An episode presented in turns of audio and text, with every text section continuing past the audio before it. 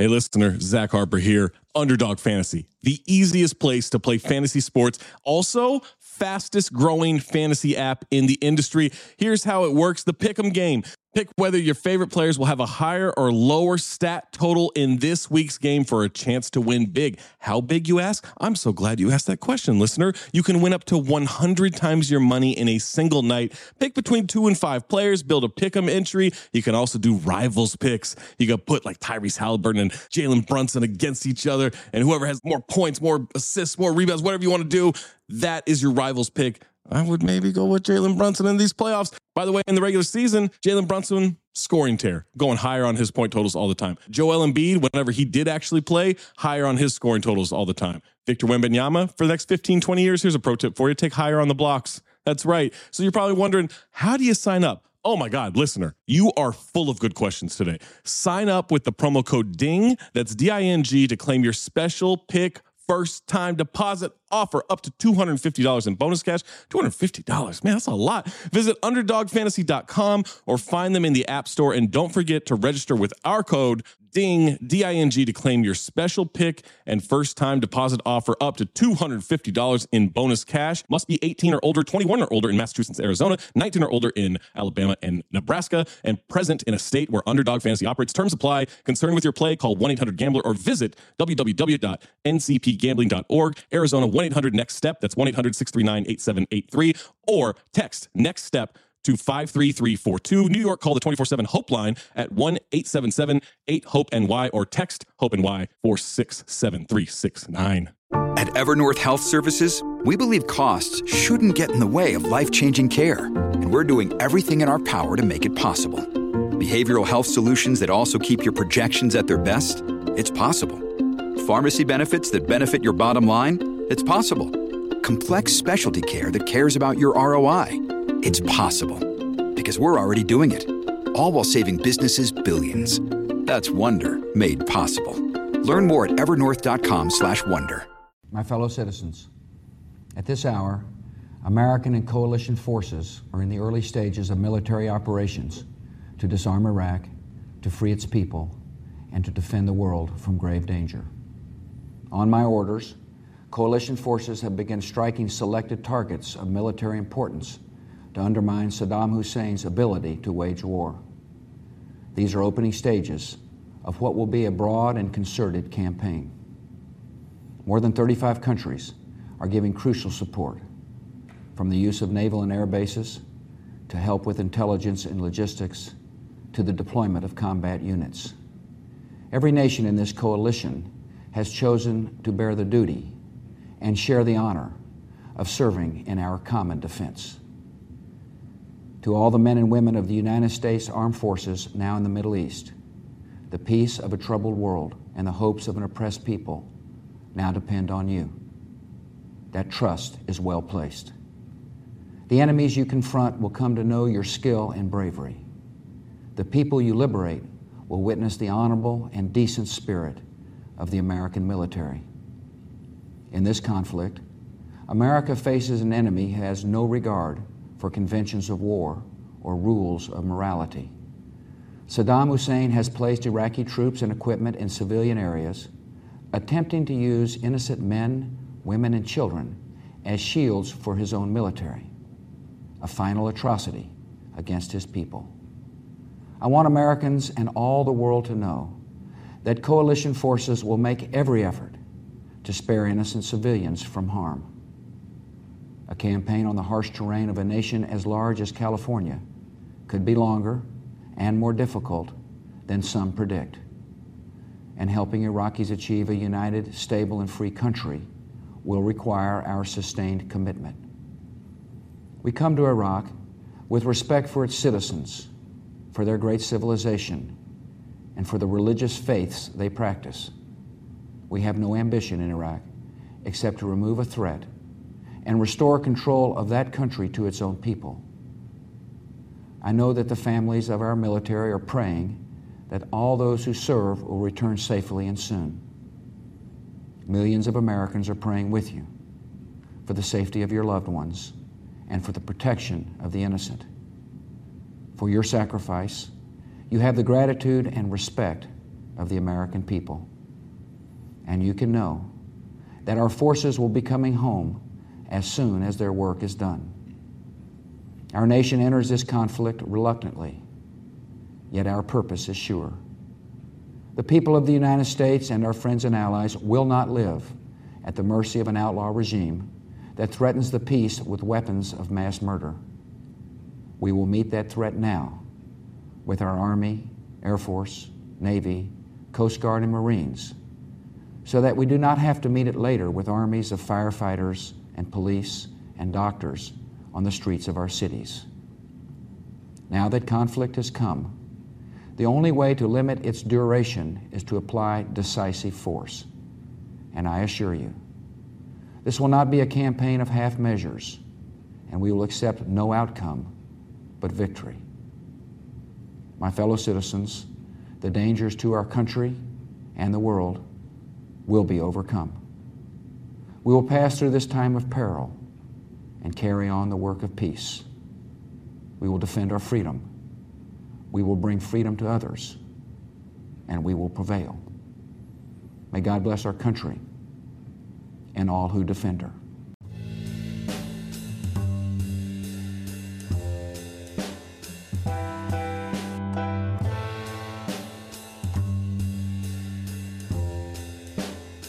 Welcome back, ladies and gentlemen, to the latest edition of the Woke Bros. Of course, I'm your co-host, Big Waz, aka Wazzy Lambre, and Nando is out in New Orleans on assignment this week. However, decided that bring back a very special guest, friend of the show.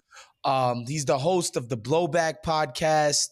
Uh, man, just all around mensch, one of my favorite people on the left, on the web Noah Kulwin, what's going on, man? Welcome back to the show, brother. Hey, thanks for having me. Of course. Uh, you know, my news diet these days, I gotta say, I'm not reading a lot of New York Times, Washington Post drivel. It's a lot of left media podcast stuff. Um, you know, I, I, I, tap in with Jacobin every now and again. Um, but yeah, everybody seems to be sort of meditating on what seems crazy to say, man, 20 years since the invasion. 20 of, fucking years, man. 20 years. Um, I know people who listen to the show will know that Nando, my co-host, uh, that he became radicalized behind that shit. Um, just the just the feeling of just watching this this death march on the news and like, yo, this is fucked up. This is bullshit. And you know, a lot of people sort of have an idea that you know George Bush and his his Fifi was hurt because his daddy and this and that. And you have an article that's coming out in the the New Statesman. Is that the name of the publication? Yep, yep, yep. New Statesman uh, that should be coming out this weekend, either Friday or Saturday, where you explain, um, no, actually, the invasion was over 20 years in the making. Um, and and what people need to know is that similarly to Iran, uh, before we hated Iraq, they were our partners and we loved them. We loved Saddam. And part of the reason why they became our partners, as you know, as you get into in your piece, Noah, is that they lost Iran as a client state after the revolution. I, I think people need to understand our, our sort of antagonistic posture towards Iran literally is just that. they were our client state these you know these religious kooks as the the state department would call them took over the government and cut off access and became our antagonists. And we've hated them ever since. And we were out a client and we needed a new one. And we were like fuck it. Their neighbor iraq we can figure out a way to deal with them. And um, so just talk about that origin noah because it is yeah. central to the story. Yeah. So i think you know um well, with that very good, uh, you know, entry point, I think actually it'd be fun to sort of go stay in 1979 for a minute, because mm-hmm. 1979 we remember it in America as like uh, for two things. The first of which was the Iranian Revolution and uh, the effect that it had on our foreign policy, but also the uh, second uh, major oil price hike of the 1970s, the, the the earlier one being in 1974. And so in 1979, you know, it's like the sky's falling and at the same time, though, you shouldn't just look at Iran or the uh, even the um, I would say uh, like a the the the oil uh, shenanigans in isolation, part of what's happening is that there is a broader wave of Islamist ferment in that year that's you know kind of shaking the world. Uh, you know, we don't talk about it much, but there was actually a Saudi uh, you know, like eh, can't quite call it a coup or revolution, but a bunch of religious radicals took over uh, the Kaaba uh, one, sec, one second before you go on, because our, our audience know is is a little bit more novice sure, sure. In, in, their understanding of these sure. things. So let me. Can actually, you explain yeah, what an what an is, Islamist uprising good, me, is to, for the people? Yeah, let me back up. So the the Muslim world or the Ummah is divided largely into two, uh, you know, like sects of belief: the Shia and the Sunni. And mm-hmm. the Sunni are more predominant in number, and the Shia are are the minority, and uh, Sunni and like uh, like Sunnis are most often, or at least in the Middle Eastern context, they're Arabs. So in Iran, Persia, uh, the the Islamist uh, flavor there, if you'd like to, if you'd like, uh, was Shia.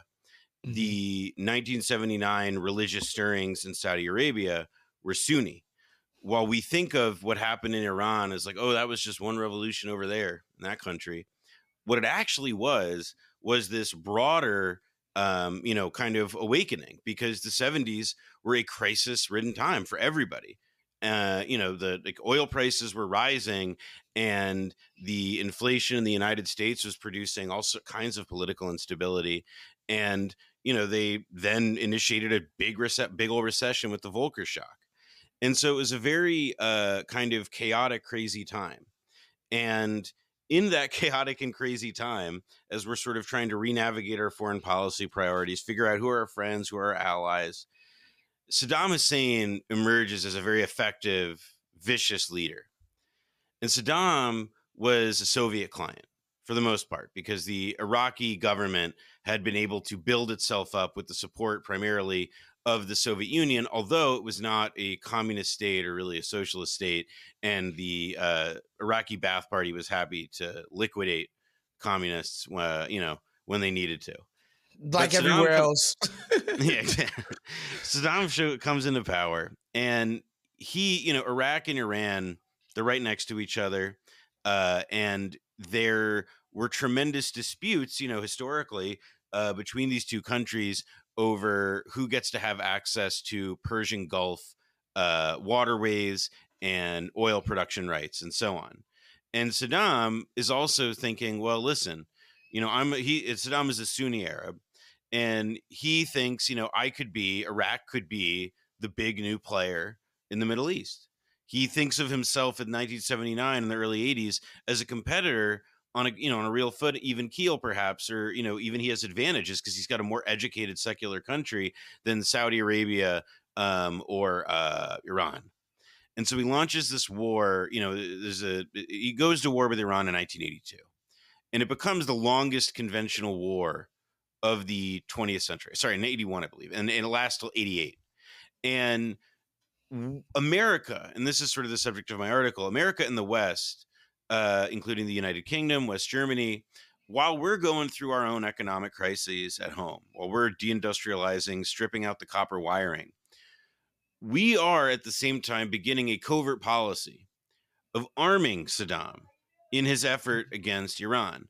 While we also do trade arms for hostages and do other deals, you know, or turn a blind eye to some deals with Iran, we are able to, at least for certain, you know, weapons manufacturers and, you know, um, other people who have a vested interest in sending armament to er, you know Iraq. The the uh, the French were really helpful with uh, nuclear assistance.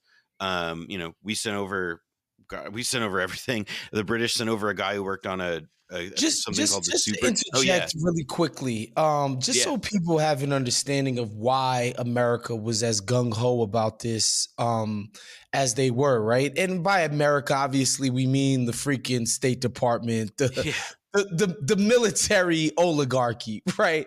Um, why they were because in 2023 we all understand that there's like a bunch of means um to fuel or power our country. Um, there's alternative energy. Literally, it's called alternative energy sources. In 1979, it was like, yo, if we don't have oil, we ain't got shit. I mean, absolutely. You know, the, the, you could argue a lot, of, and a lot of people do that. You know, what we think of as modernity basically begins when the British stop using coal to power their ships and they start using oil. Yep. Because petroleum oil, you know, was not the fuel of industrialization for, you know, its initial, you know, like 50, 80 years. Uh, it was coal, anthracite coal. You know, when the France and Germany are, go, you know, like if you ever want a quick answer as to why did World War One or why did you know what, what was one of the big issues of World War One, it was because you know France and Germany had real issues over who got to control the coal. So you go mm-hmm. to the 70s mm-hmm. and now you've got like, you know, America has tapped out its domestic oil production and there's also environmental hazards that people there don't want to live with anymore. Yep. We, you know, we had invested in Iran as our main, you know, Iran and Saudi Arabia. Yeah, we had the Shah. We had we had we had our guy. We were good. All tw- uh, uh, I, I found this in researching this article. It blew my mind. Over the course of the entire 1970s, a full 30% of America's, you know, a, like a government approved uh, arms sales went to just Iran. Only Iran got like a full third of our entire arms uh, sales for the you know a whole decade, and that was just you know that was part of the system called you know dollar recycling where you know in during this time of horrible inflation the value of the dollar and the value of american industry was to some extent preserved and our trade deficit was you know to some extent eased by the fact that like they were buying you know like oil barrels in dollar or they were like, like like dollars were becoming the currency with which these people were doing business for oil. And you know that's that's now the post Bretton Woods system that people like that's the world we live in now that you right. know like but that wasn't always the case right. it was made you know this is the trial by fire through which that happened. And Saddam in, in the 80s you know during this time our interest in him is really limited because like in the long run saddam was never able g- going to be able to be a friend of america's. Israel saw him as their number one enemy. Saudi arabia saw him as their number one enemy not iran at that time. Saddam you know saddam thought otherwise but ultimately once we you know we gave him the coordinates to do chemical weapons attacks on kurds in 1987 and in 1988 the war ends and 1989 and 1990 we're still sending him armaments literally up to a few months before we have the gulf war so part of my you know like my argument and sort of what i want to try and get people to remember 20 years after the iraq war is to think a little bit about what happened in the 20 years before the iraq war mm. because mm. a huge amount of what is you know i think a lot of people think of as like prehistory or stuff that's way in the past when you begin to see that like actually there's like you know this story that leads right up to the Iraq war you can sort of begin to see oh it wasn't a mistake. It's not a mystery why we invaded. It's the conclusion of this policy that we had where we created you know this conflict and we you know waged you know we we once we disposed of Saddam for you know like doing as much damage against Iran as he could um, and effectively making them, you know, like like like weakening them from doing anything that America thought they could do uh, I guess, in that time and the years after, um, you know, we then immediately heel turned. And Saddam, you know, like we, you know, our eh, the U.S. ambassador, April, a woman named April Glaspie, right before the Gulf War, and this was in 1990. So you know, this is this is after Iran Iraq War is over. This is you know Bush one. This is Daddy, and you know his state to his highest highest levels of his government are you know intervening in 1990 at the beginning of the year to make sure that you know there are certain you know to, to, to make sure that uh, certain arms deals can go through. And then by the end of the year we are initiating operation desert steel shield and the next year is desert storm. And you know we get a war. And and the president you know he he got a bump in the ratings but it wasn't enough to, to you know keep him in office and then we begin a sanctions war against Iraq that sort of leads up to to the the, the, to the war war exactly. Um, and and so much has been made of, and justifiably so, the sort of PR campaign that Cheney, Rumsfeld, and George Bush himself went on in the pretext um, to the Iraq War, the second. Um, what was what was the PR of George Bush? Because this was a very popular war. um, in America as uh, at the time the the uh, the the Gulf War, the Persian Gulf War? So it's it's a great question because the Gulf War is like like the 2003 war we remember because of the lies like we remember that they mm-hmm. they told the American public that there were a bunch of you know WMD, yellow tubes, the, all yeah, of that yeah, crap. Exactly. The the, the New York Times lying their asses also being duped by the by the CIA or the Bush um Bush and Cheney or both or whatever. Like we all remember that. this is that's at this point that is as uh, old news as it gets. But the Gulf War, for a few different reasons, is much more interesting, and I and I would say actually influential because you see stuff that gets developed in the Gulf War that then becomes entrenched policy for years going forward. So the first thing I would say is, um, you know, on that front is what was about military embedding.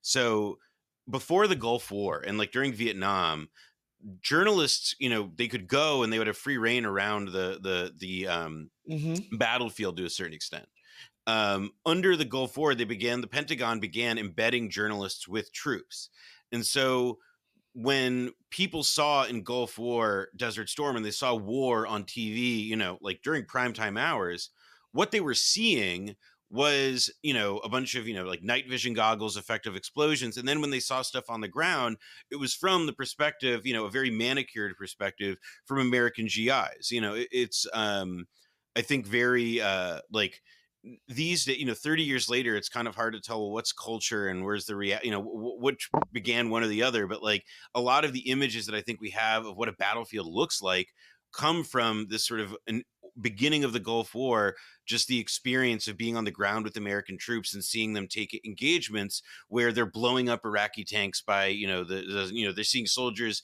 you know i mean it's it's a very uh americans got a hell of a show yeah, and and and and the the importance of that is like you're watching this at home, and it's like, wow, look at what our military can do.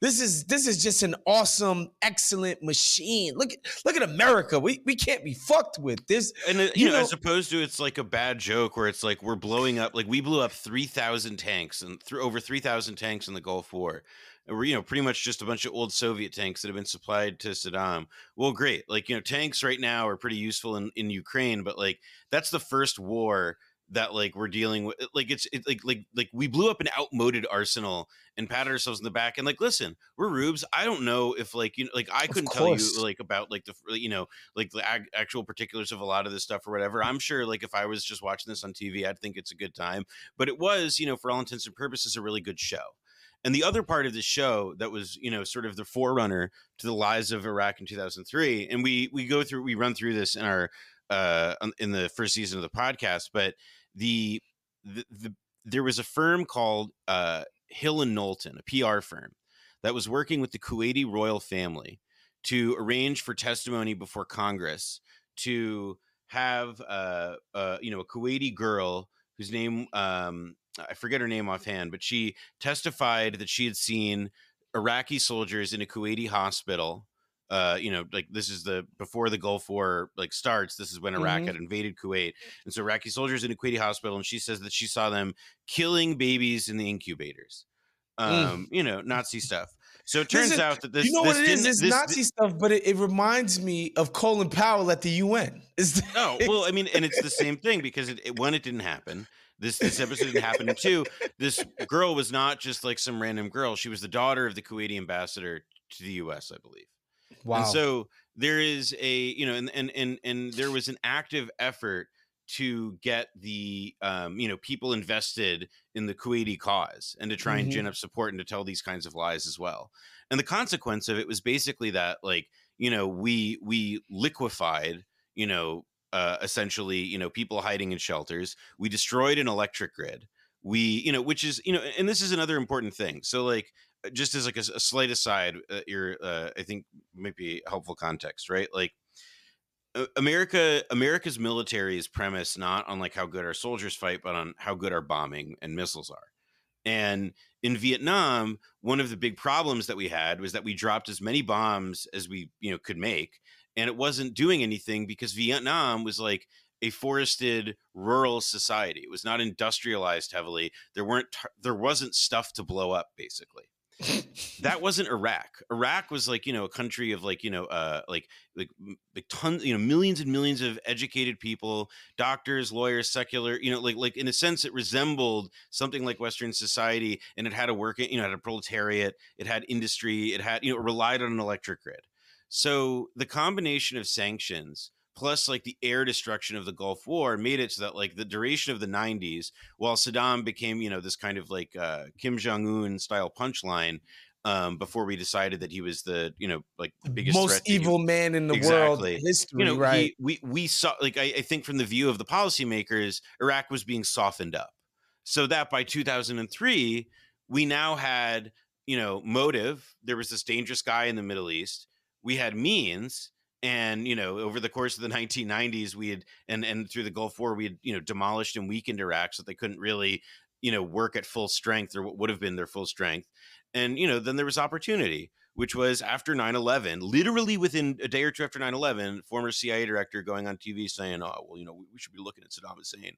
And then you know within a couple months you have you know the invasions for uh, iraq plans being drawn up and very very quickly an aggressive false campaign was made to connect al-qaeda to iraq and and so on. And so there is like to me when we think about like you know 20 years later and we look back at this like you know like think about it like any other crime and and and and, and you know and and you can kind of uh I, I, would sort of urge people to like you know reconstruct it for themselves in this kind of way because it's a pretty to me it's a pretty simple it's a pretty straight you know straightforward history.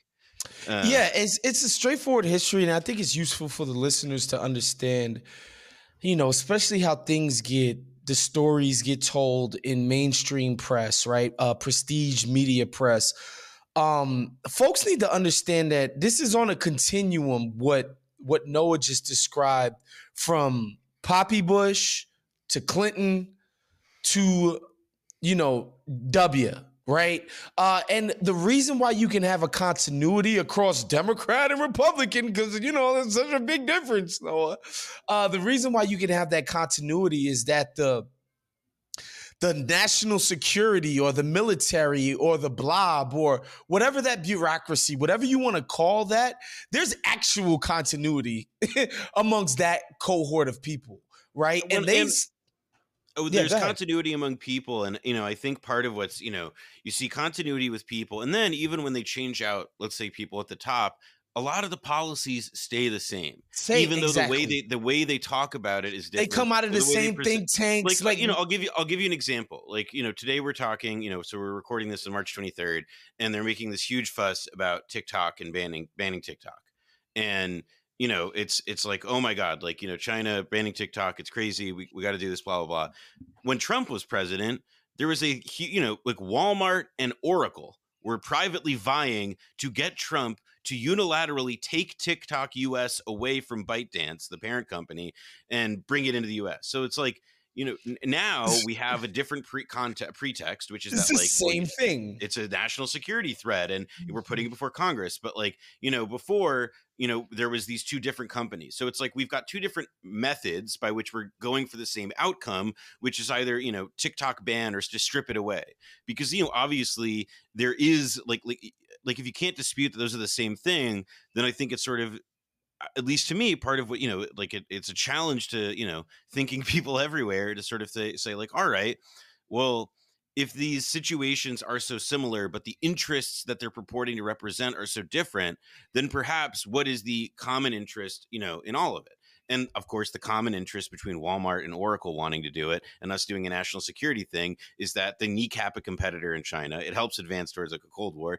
And ideally, they're giving TikTok US or whatever the fuck it is, they're giving that algorithmic sludge to, you know, some American company, you know, some nice, yeah. shiny apple pie American company. And, yep. you know, this isn't a, I think like, you know, what's in, what's kind of uh, also worthy, you know, worthwhile to look at, uh, look back at with saying Iraq in viewed like this is that the kinds of uh, influence operations that the government was running on the American public at that time, um, you know, like they continued in the years afterward through today. And so there is also a degree to which it's like, you know, a skepticism of what our government tells us its policy is versus what we can, you know, reason or report out and fi- figure out what it is, it really is.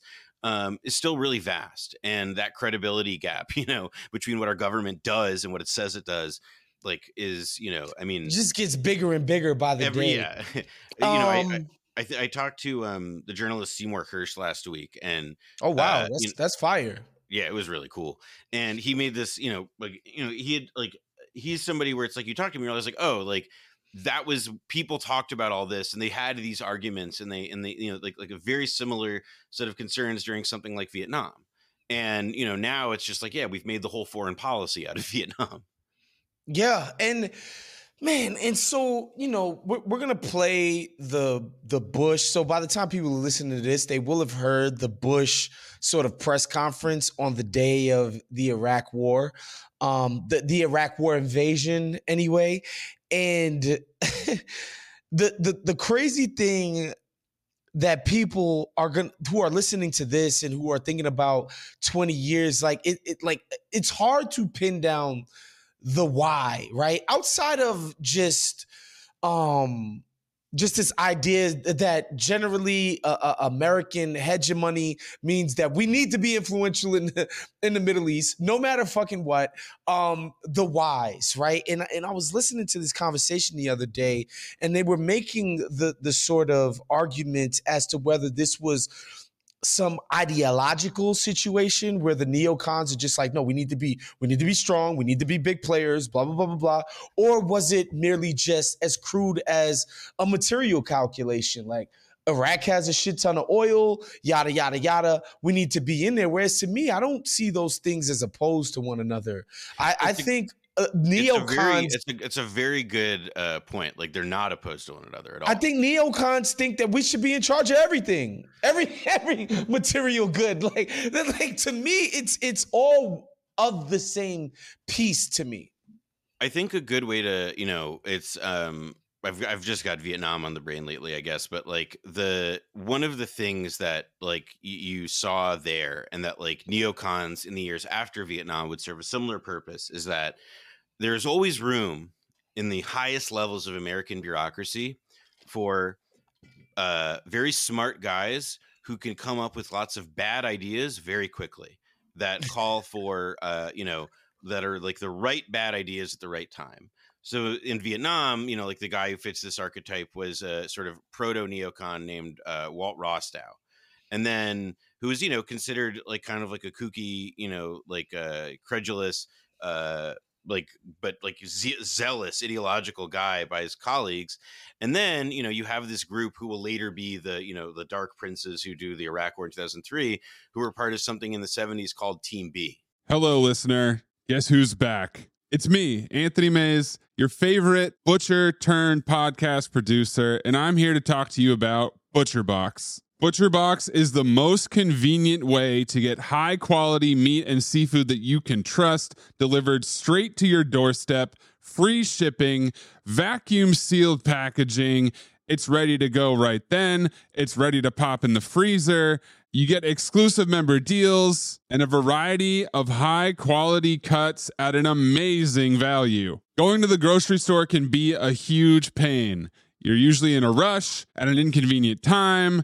You're waiting in line at the meat counter. You're taking a number. Maybe this place doesn't have a number. You're jostling with fellow customers. You're trying to get that ribeye that you want or that nice piece of salmon. Maybe the butcher that you're dealing with has a bad attitude or something. I don't know. That was never me, I promise, but maybe it happens. ButcherBox takes all of that out of the picture. You are always prepared with meat and seafood in the freezer, and you're not going to find quality for this price anywhere else other than ButcherBox. So sign up at butcherbox.com slash dings, D-I-N-G-S, and get our special deal.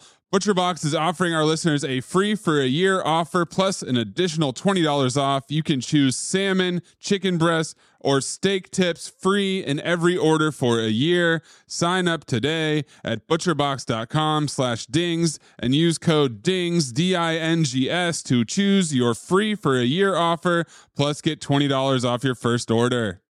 And Team B was basically this group of people who came together in the Pentagon because the CIA had been sa- estimating what the Soviets' missiles and military strength was, and the all and, Estimating and all the, wrong, by the way. yeah, and all, Just well, no, all the Cold Warriors said those are too low.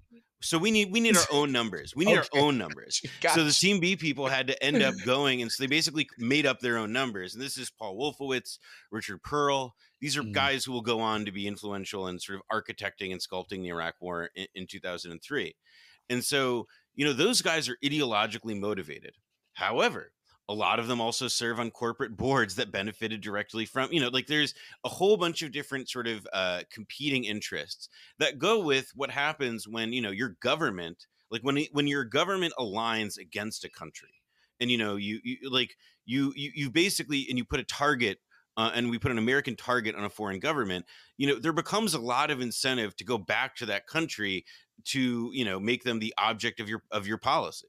And so in this case, like these guys, they, you know, they were ideologically motivated. They, you know, certainly material materially motivated in circumstances. And again, you know, I, I referenced this earlier, but like they had an opportunity. You know, it was like they they they viewed 9-11 not as like this big problem that, you know, was the result of It's like, uh, oh you no, know, let's go over there now. yeah, it's like it's like it's like you know it's like uh, what Blago- Rod Blagojevich said about like that Senate seat that he wanted to get. He's like, this thing is fucking golden, and I don't want to waste it. Like, like that was how like they're that's how they viewed it, I think. And then um, you know, because the the other the reality of it is also that like there's a big mistake that people make about uh saying that the um uh like you know like oh we, we did it for oil but we you know we- or people who say we did it for oil like we didn't take over da, da, da, we didn't do all this stuff uh, and they, they keep talking about what we didn't do and that is important to note because what we didn't you know what iraq didn't do was continue to be an effective you know uh competitive uh like threat to in on world oil markets. It was not a you know in iraq's oil production by the way iraq had the deepest largest proven reserves of any of the uh i believe of any of the uh, countries in the persian gulf at that time but i i, I could be wrong but I'm, I'm pretty sure i'm not.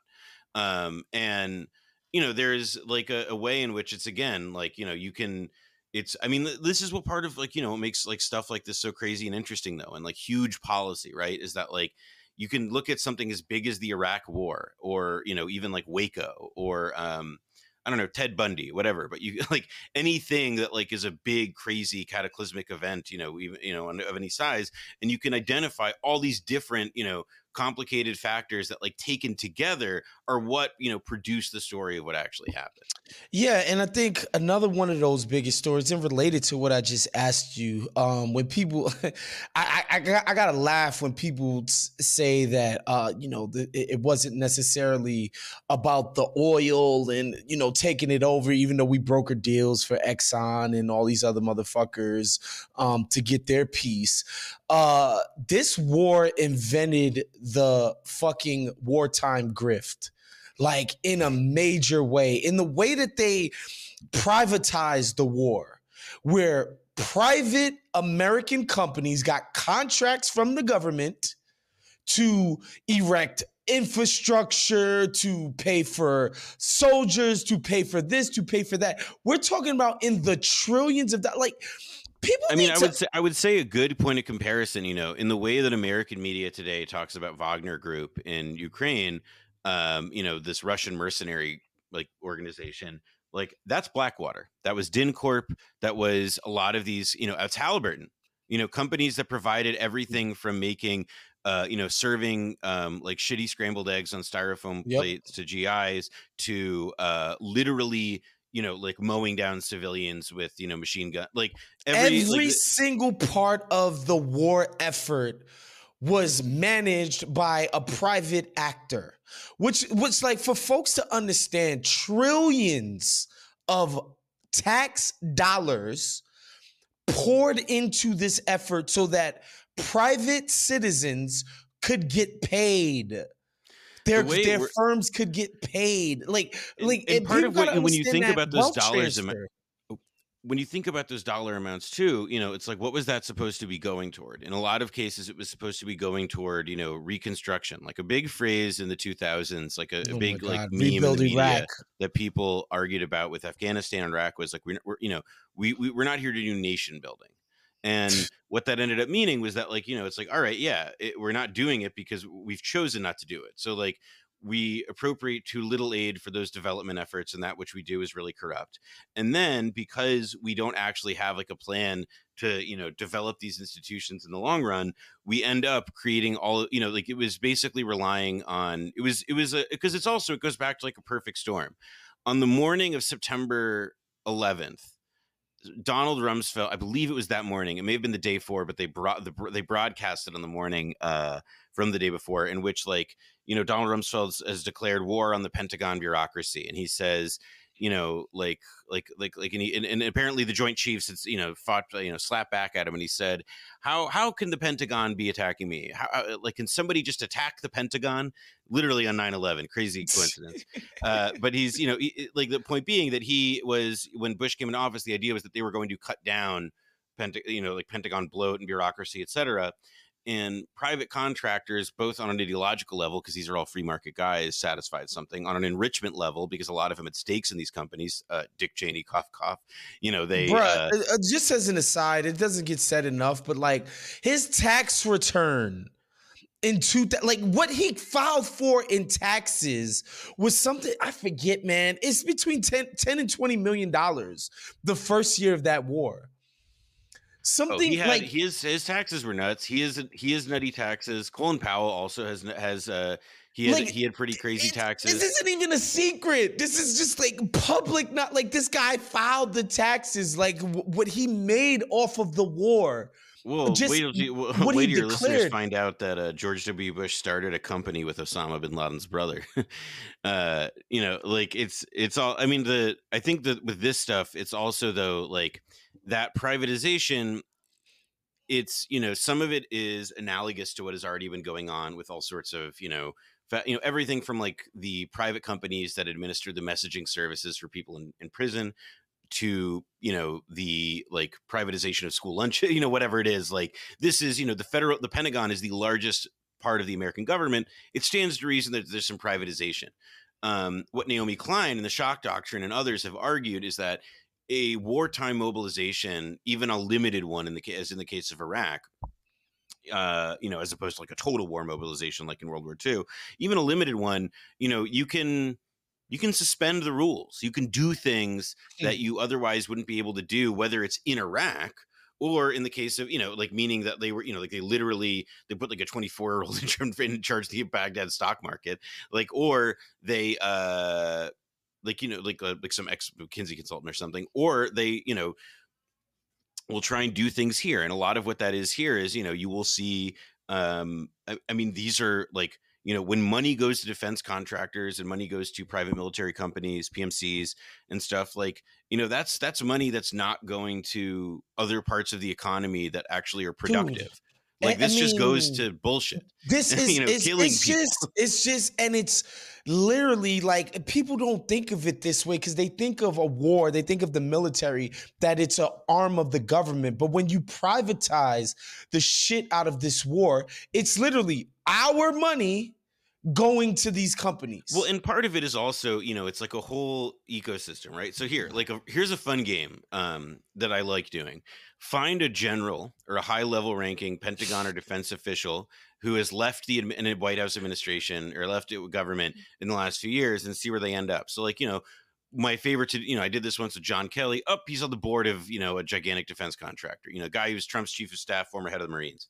You know, you could find every single one of these generals like they need a place to land. And those places that they land need people to make sure they continue getting contracts. And this is a tale as old as time. And i think that you know there's with iraq it shouldn't be overstated too much because i think that there were other more geopolitical influences that ultimately like you know made it such an appealing target for invasion. The way in which that war was conducted you know i mean you know, eh, eh, we saw it over. Well, I would never scale. say that it was the like the the grift was the point. I, I think the I think the the twenty years though, I, it's hard to argue with, like that the grift wasn't the point when when you think about how long we stayed there and just well, in Iraq. Con- I mean, it was partly continued. because we in Afghanistan, we you know, I think that that's that's especially true where it's like we created a you know like like Afghanistan is a country of 40 million people there's one city in the middle of it that is like you know that like is historically like secular educated foreign cosmopolitan etc there are a couple other cities like jalalabad or mazari sharif that are big but like aside from those cities where you know not the majority of people live the majority of the country is pretty rural um you know we I mean, we basically propped up this bullshit government until the Taliban took over a couple years, you know, last year, or two years ago. So I think in that instance, you know, like the grift, like that was a racket that we ran for 20 years. In Iraq, it was a really, int- you know, like there was a grifty part of it, but then it was like, it was crisis, man, because, you know, after, mm. like when things kind of started to stabilize after Nouri al Maliki becomes a leader in the late 2000s, and into the early 2010s and they you know the government creates these death squads they basically they achieve stability by extreme brutality and because people are just so like like tired eventually though that's you know like the syrian civil war kicks up and that is able to draw enough people in such that like you know it like absorbs a bunch of fighters in conflict and spits them back out in northern iraq and boof you got isis. And so it's like in iraq it's you know we were basically up until we you know 2017 2018 you know we were helping to triage things functionally you know we were i mean it's it's been like an incredibly rough time and I also mean, like uh, yeah and to say it's you know it's which is to say it's been a constant state of conflict since the invasion albeit you know not with the same intensity as those first couple of years yeah, and I'm glad you brought up ISIS because I think that's another important factor. They they they they're so representative of the colossal failure. Um, again, when when you talk about the the PR campaign to sell the war, the whys, the why it was necessary, and you know these incredible ends that would be achieved for quote unquote for the Iraqi people. Um, and then you know what comes out of it is that they they create um, in in the place of Saddam some some in many ways more awful enemies. Uh, ISIS being probably the most emblematic matic of that. Uh, and I, I, you know, I remember these videos that they would play on CNN of these fucking losers in their pickup trucks, and you know, all these guys are beheading people. But there's no ISIS without this fucking invasion, right? Like, there's no. I mean, there's no ISIS for a couple of reasons. The first of which is that like the you, you know like the Syrian civil war is like the crucible that gives birth to ISIS because like the way that like you know Islamic fundamentalists like jihadists like have sort of historically uh, moved is that they were um, like Afghanistan and the fight against the Soviet Union in Afghanistan over the course of the 1980s was like you know like their great big struggle that like burnished their reputation. They helped make mm-hmm. an you know like they told themselves they helped make an empire. Beat the, st- beat the Soviets, man. Kick yeah, their they, asses. they, I mean, they they they they got sent them hightail and running, and then those like same forces are after you know like the Taliban come to power in Pakistan which supports the Taliban and uh you know like there is a real concern about like all right well we've got all these spun up radical guys we don't want them making trouble for us in Pakistan. So the general so the generals and so like you know Pakistan's run by like a has been run by like a group of um uh, like like a uh, devout Muslim generals for a few decades now, and those guys, you know, so it's like, all right, well, where do a lot of these fighters, you know, they're called often Arab fighters or foreign fighters. It's just kind of like the a colloquialism um, uh, by this point.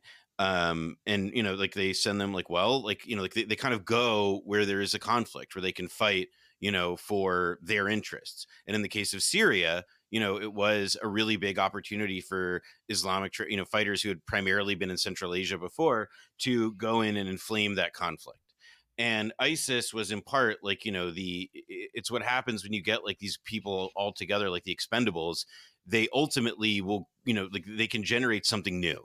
Um, mm-hmm. and in northern Iraq was, you know, I mean, a totally depleted place. It was, you know, the Iraqi army was in bad was in a bad way, and you could have something like ISIS just come up, and you know, it's worse than Saddam. They're way more draconian, et cetera. You know, it almost all goes without saying, but the thing that sort of I, I, would guess like the big failing that sort that that what ISIS represents, I guess, is that like it's a um you know it, it was it's the final like it's the most advanced stage of something that like America you know has long thought that it could wield right? Like we wielded jihadism and these kinds of people against the Soviet Union in the Cold War. We wielded them against Saddam Hussein to a certain extent. We've wielded them against a whole lot of different people in different contexts.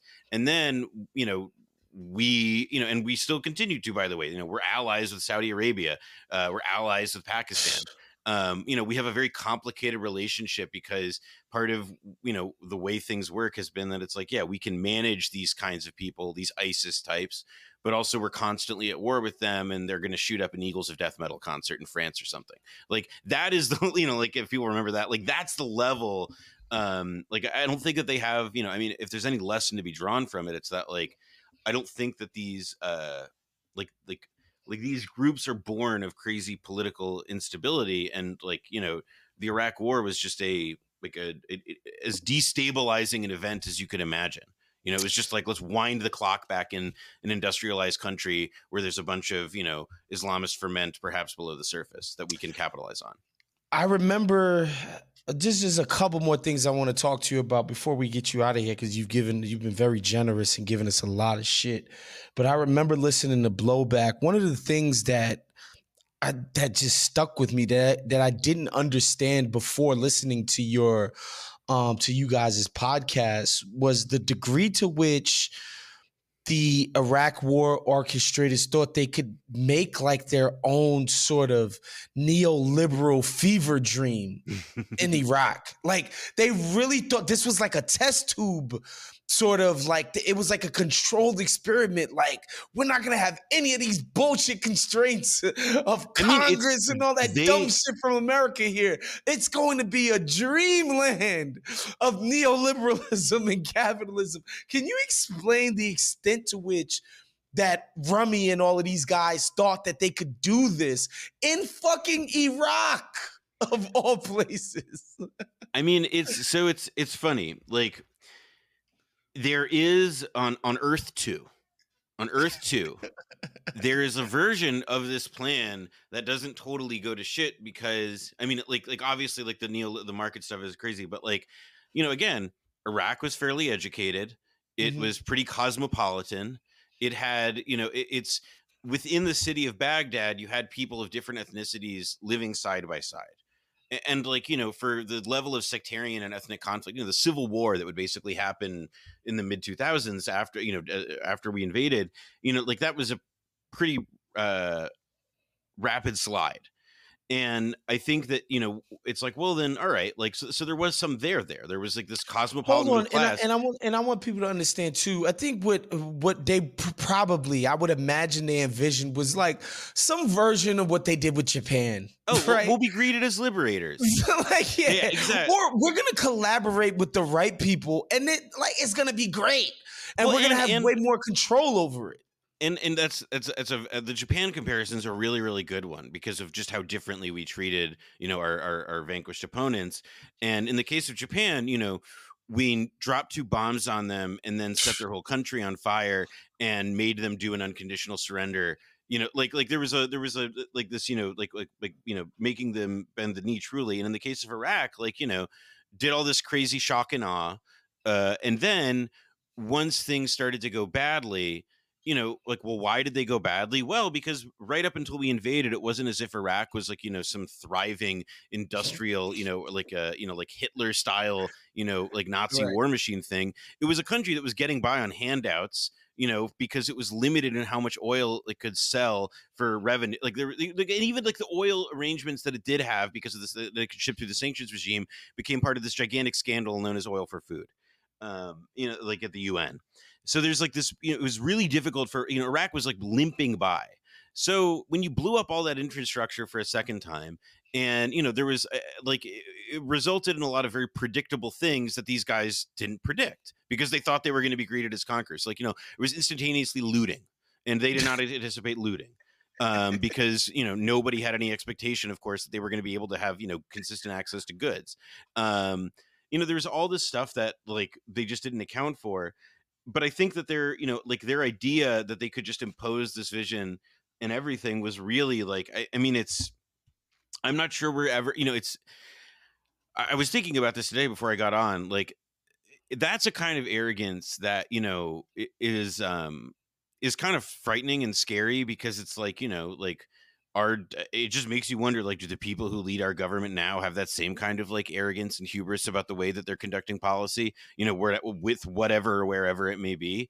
Um because it's not like a you know it's the certainty with which they felt that they would be able to at least manage things if not get the best you know the bestest possible outcome and then just how like instead they created probably like the the greatest geo you know geopolitical scandal of the last quarter century um I mean, you know, and also it began at a moment of like there is never there was never a moment of greater public sympathy for America after the Cold War than yeah. right after 9-11. You know, yeah. like Ayatollah Khomeini was like, listen, listen, Khomeini was like, listen, guys, like that sucks. We feel you. You know, like like you know, there's like it's it's like, like that's like, a tough one. That was a tough like, one. like and then it's like yeah, like, yeah, exactly. They're like tough. yeah, and then you know that's a bad beat. And then you know, and like what did we do with that? Like we yeah. like you know, I mean, it's so to me there is like like I think it it's important to say that like this wasn't a mistake this was a plan etc but it is i think important to acknowledge that like their plan they thought work. it was gonna come out way better yeah they thought it was going to be one way but it was not that way right um and i think the last thing that we should definitely talk about is the the actual human toll of this whole shit um obviously we lost a bunch of american soldiers not just you know people that came back uh dead or wounded but people who like their lives will never be the same from having been out there and shooting seven year olds in the fucking head in the name of this damn war right like um uh, in the name and like the, it's been so thoroughly discredited right? I think Vietnam people got a taste of it of like when they came back home, it's just like, what the fuck did we do that for? Um, and I think that's why this gets compared to Vietnam so much is that the the reason for the war, the planning of the war, the the all of it has been just so thoroughly discredited, and the shit uh, human beings had to go through um, in order to execute this colossal failure has ruined people's lives forever. That's a one on our side. And then, of course, hundreds of thousands, if not millions, of Iraqis who are dead, wounded, or been displaced. Like, we'll never even be able to account for this shit. The actual human toll of it is just so just unconscionable, man. I mean, it's it's the you know one of the things that people should definitely think about is um like one of the weapons that we use um in combat is uh and russians use it too it's now like a, a staple of most modern arsenals is uh, depleted uranium which has you know like can cause like terrifying birth defects and all sorts of other stuff and uh it's effective uh in armament but like you know it's just sort of you know we I just bring it up because it's probably the most it's the most infamous, deservedly so, uh, example of a kind of munition that we use, where the the half life of what it does, uh, I guess a literal half life in this case is you know eh, like it, it it lasts for decades, and moreover, the degree to which you know life before um, in a in a place like Iraq, uh, you know, like after you know, take a city like Fallujah where many people live, that just gets leveled. That is just leveled, and you know, the earth is fundamentally salted. Um, you know, these are this is waves of damage that uh, analysts, you know, believe and generally compare. They say, yeah, this is worse than Hiroshima. Like what happened Damn. to these places in terms of the scope. So even if not as many people died, in terms of just like raw civilians because you know many people had fled and become refugees by this point or many people you know were i mean it's you know i mean it's it's i mean what does it say about america dropping a fucking atomic bomb on a civilian population but you know the the like we've made it poss- very impossible for many many millions of people in iraq to return to lives that have any kind of you know anything that we would think of as dignity because uh, we took it from them.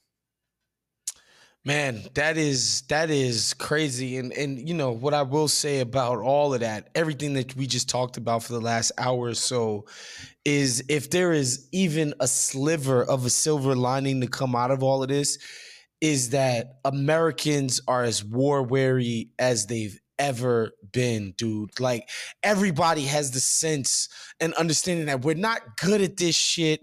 We never achieve the aims that um the powers that be claim that we're supposed to be out there achieving, and it's just not worth it. It's not worth the money. It's not worth the human toll. It's not worth the effort. It's not, it's just like everybody understands that we can't do it. And, you know, I laugh at people I know we're, we're, you know, we're on a steady march or a cold war with China.